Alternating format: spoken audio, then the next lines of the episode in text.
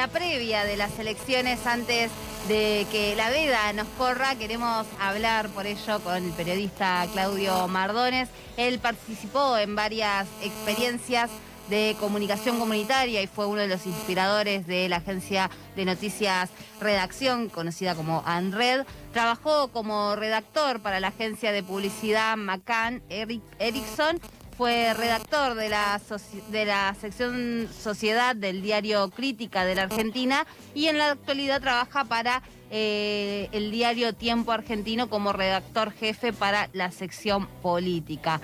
Eh, estamos en comunicación con él para charlar sobre su reciente nota con el, con, eh, el letra P que habla justamente del sprint final de Vidal, cierre a dos puntas, balcones y basta para todos. Eh, también sabemos que Claudio está en el cierre de campaña justamente de Juntos por el Cambio, así que seguramente vayamos a abordar alguna de estas cuestiones que nos parecen, nos resultan interesantes sobre eh, lo que se viene para este domingo. Así que estamos ahí tratando de comunicarnos, sabemos que les, les vamos a pedir a los oyentes que tengan paciencia, pues claro, hay hay ruido de, fondo justamente porque estamos en un cierre de campaña, así que vamos a escuchar bombos. Encima estamos en un cierre de campaña de Juntos por el Cambio, así que eh, justamente vamos a ver qué es lo que está pasando por allí para ver si, eh, si, hay, si hay un clima festivo, no hay, no hay un clima festivo, qué es lo que está pasando por allá. Muy... Pero todavía estamos, todavía estamos eh, en esa. Sabemos que eh, el oficialismo en la ciudad de Buenos Aires lo que está tratando de hacer es ganar esos puntitos para llegar a tener mayoría en la legislatura. Eh, en este momento eh, tendrían asegurado 117 bancas y podrían llegar a las 120. Lo que pasa que, bueno, hay una brecha bastante grande ahí para ganar que deben superar. Eh, Juntos por el Cambio justamente el día domingo en las próximas pasos. Así que hay que estar atentos a lo que sucede, meter bien la boleta como, como quien dice, eh, porque si llegan a estos 120 en la legislatura, eh, tendrían quórum propio y podrían aprobar más leyes de las que ya se están aprobando. Sabemos que hay una historia bastante grande en esta ciudad sobre eh, expropiaciones y otras yerbas que justamente eh, son cosas que venimos tratando en los programas de FM, La Tribu y en Algo con R y que eh, claramente no queremos que eso se propaga, pero justamente ahora sí Claudio Mardones está en comunicación con nosotros. Muy buenas tardes, Claudio. Micaela te saluda de este lado. Hola, ¿qué tal? ¿Cómo estás? Buenas tardes. Muy bien, muy buenas tardes. Muchas gracias por atendernos. Como decía... No, por favor. Sabemos que estás... ruido, porque acá se escucha mucho ruido porque estoy acá eh, al lado de la Facultad de Derecho en el cierre de la campaña de Juntos por el Cambio en la Ciudad de Buenos Aires. No pasa nada, justamente está, eh, habíamos anunciado eso, que estabas ahí, que iba a haber ruido, pero los oyentes ya, ya ah, saben, así que no, nos preocupamos. Claudio, como, como estabas diciendo, estás ahí en el cierre de campaña, así que bueno, que, primero queremos saber qué, qué está pasando, qué, si hay climas festivos, no hay climas festivos. Sí, eh, en, este, en este caso, digamos, ubiquémonos, ¿no? Estamos acá en uno de los parques más lindos de, de Recoleta, uno de los barrios, digamos, este, con mejor ingreso de la capital, en donde la escenografía, digamos, reúne aproximadamente unas 2.000 personas en torno a un escenario circular en donde eh, va a hablar, este, donde va a cerrar la, ex gobernadora bonaerense María Eugenia Vidal, pero antes va a hablar el jefe de gobierno porteño, Ernesto Rodríguez Arreta, eh, también va a estar el expresidente Mauricio Macri y también va a hablar este el senador nacional eh, por el radicalismo Martín Lustó, ¿no? Digamos, con esto, con esto Juntos por el Cambio va a buscar este, cerrar la, campaña porteña, el segundo cierre, porque el anterior fue en Lugano, en el sur porteño, ayer, en la mañana, eh, y lo hicieron en la Comuna 8, ¿no? Como una forma de apuntalar la ofensiva, porque la Comuna 8 eh, es precisamente el único distrito en donde ganó al frente de todo en la Ciudad de Buenos Aires, con una escasa diferencia,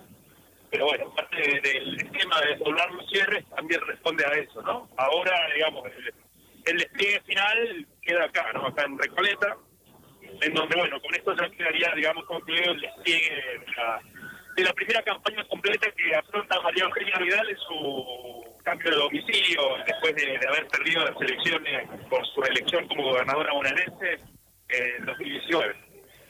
Claudio, justamente estabas mencionando que eh, hubo un cierre de campaña ayer eh, en el sur de, la ciudad. Sabemos que eh, el sur de la ciudad es un bastión que le cuesta conquistar a, o bueno, o digamos es el bastión que, más se le revela a Juntos por el Cambio. Eh, ¿Crees que la estrategia que, se hizo ayer, no sé si ayer pudiste estar en ese cierre, pero ¿crees que esa estrategia eh, les puede llegar a funcionar? Mira, es verdad que el sur porteño, digamos, ha sido un lugar y un bastión histórico del peronismo porteño en todas sus variantes, ¿no? Eh, Ah, en el caso de la del mira para para para el equipo de campaña del PRO por lo menos la dinámica política del sur porteño tiene una dinámica política electoral muy similar y parecida al conurbano bonaerense y especialmente al sur bonaerense ¿no?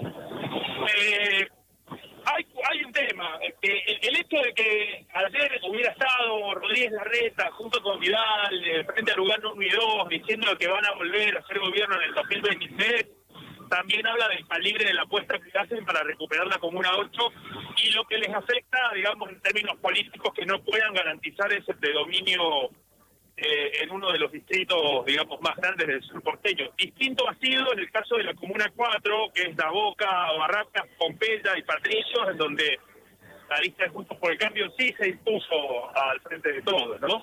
Eh, eso, o sea, Digo porque la estrategia que están haciendo es poder eh, arañar un poco más del 48% que consiguieron en las primarias del 12 de septiembre.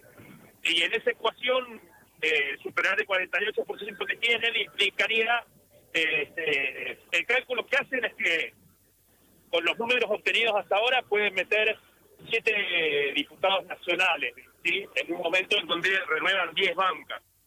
Sumar la octava para los cálculos que sostienen en el el comando de campaña de Vidal, eh, podrían sumar al octavo, que es Fernando Sánchez, la coalición cívica, lo podrían sumar si superan el 50%.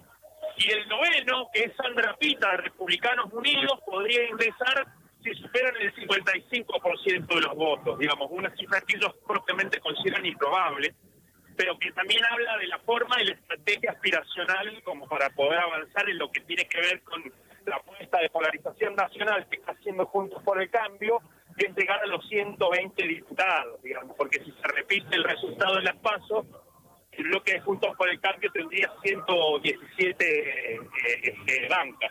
Eh, lo que dicen es que llegando a 120 a nivel nacional eh, podrían alcanzar las 120 bancas. Faltarían 9 para llegar al foro para poder censurar, ¿no? Bueno, ahí es donde viene la estrategia digamos, el punto, el clímax de esa estrategia de polarización que se trasladaría a partir del resultado de las elecciones del domingo para poder avanzar, porque buscarían poder avanzar de esos 120 hipotéticos eh, votos, sumar nueve a partir de determinados aliados, ¿no?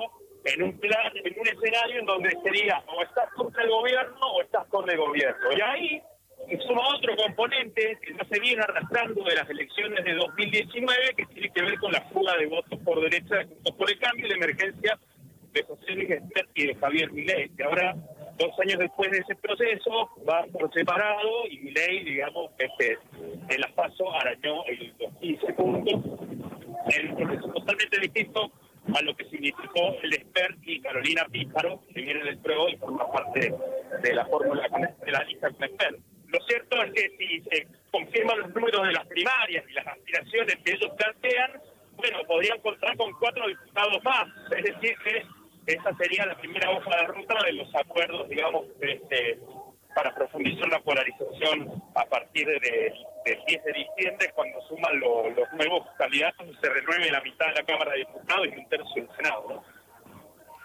Claudio, eh, escribís sobre política hace muchos años, así que calculo que tenés algo investigado estas cuestiones eh, durante... escucho muy bajito, perdón lo último, ¿eh? No, No, decía Claudio que llevas mucho tiempo escribiendo sobre política, así que seguramente tenés algo más o menos en vista o, sabés más o menos que eh, las pasos, estas últimas pasos tuvo una participación bastante baja a nivel de, gente que fue a votar. Eh, si considerás que puede llegar eh, a cambiar algo o a jugar de alguna forma la cantidad de gente que vaya a votar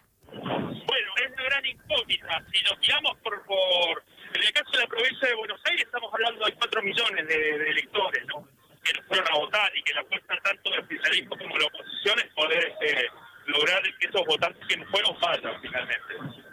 En el caso de la ciudad de Buenos Aires, votó el 70%, votó el 70% del padrón, que cuando en las primarias normalmente el promedio es del 77%. Entonces la estrategia de Juntos por el Cambio, al menos en esta última etapa y especialmente en los cierres, y que posiblemente sea una de las cosas que diga mirar eh, ahora, por los cierres de la campaña, es que vayan a votar.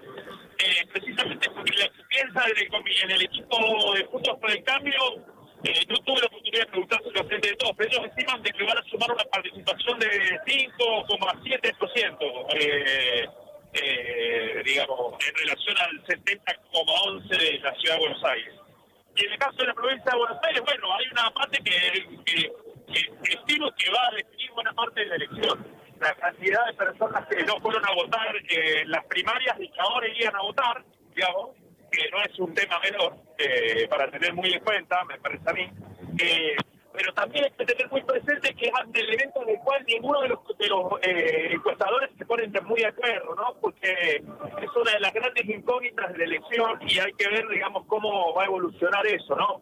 Además, por, por otro elemento que me parece que es muy importante a tener en cuenta, es el hecho de que una parte, dos cosas, hay que ver cuál va a ser el impacto climático del domingo, porque se pronostica que puede haber este, lluvias y eso implicaría, digamos, tratar de, bueno, hay que ver, digamos, es muy distinto eh, que en el área metropolitana haya un día como hoy o nos encontremos con un día con, con, lluvia, ¿no? En primer lugar. Y el otro tema tiene que ver con cómo va a ser la definición del voto, teniendo en cuenta que una gran parte del electorado y por, lo menos el 30% estiman este, define su voto en las últimas 48 horas de la elección, ¿no? Entonces, eh, también es un elemento a tener en cuenta. Claudio, por último, así te, dejamos eh, esa cobertura tranquila.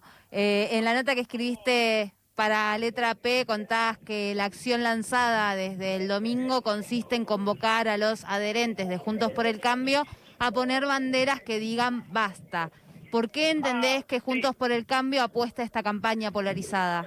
Mirá, lo hicieron, fue una de las acciones que lanzaron eh, el lunes, ¿no? Porque también forma parte de la apuesta, digamos, a la, polarización total con el oficialismo y posicionarse como que son el único freno eh, al peronismo en el poder, digamos. Esa, esa es la lógica de discusión en la que están, eh, pero especialmente que la han reforzado en el último tiempo Precisamente por eso que hablábamos al principio, que tiene que ver con las estrategias discursivas para obturar o contener la fuga de votos por derecha, en un escenario donde gran parte del, discurso público de la campaña se va girando a la derecha y que durante los últimos días además este, ha empeorado eh, a partir, digamos, de los el hecho traumático del crimen, digamos, en, la matanza y una combinación a partir de lo que puede ser la publicación del próximo índice de inflación que está previsto para mañana, ¿no? Digamos, esas cuestiones le permiten al discurso opositor, digamos, consolidarse, pero también este, se van adelante lo que tiene que ver la disputa que no terminamos de ver entre lo que es Juntos por el Cambio y los intentos por captar una parte de esa fuga de votos por derecha, que bueno, vamos a ver finalmente este domingo cuál es su dimensión, ¿no? Y ahora, por lo que veo en la música, parece que esto va a empezar dentro de algunos minutos. Perfecto, entonces Claudio, te dejamos esa, esa cobertura tranquilo y muchísimas gracias por estos minutos al aire no, de Muchas gracias por llamarme. Un saludo. Claudio, un saludo. Claudio Mardones, periodista, vamos a decir, especializado en política nacional. Eh, actualmente eh, trabaja en el diario Tiempo Argentino como redactor jefe en jefe para la sección de política. Recientemente escribió una nota en el portal Letra P. El sprint final de Vidal, cierre a dos puntas, balcones y basta para todos. Eh, solamente quiero sumar un mensaje a mis amigues eh, peronistas que Mardones nos acaba de decir que el domingo no va a ser un día peronista. Es eso.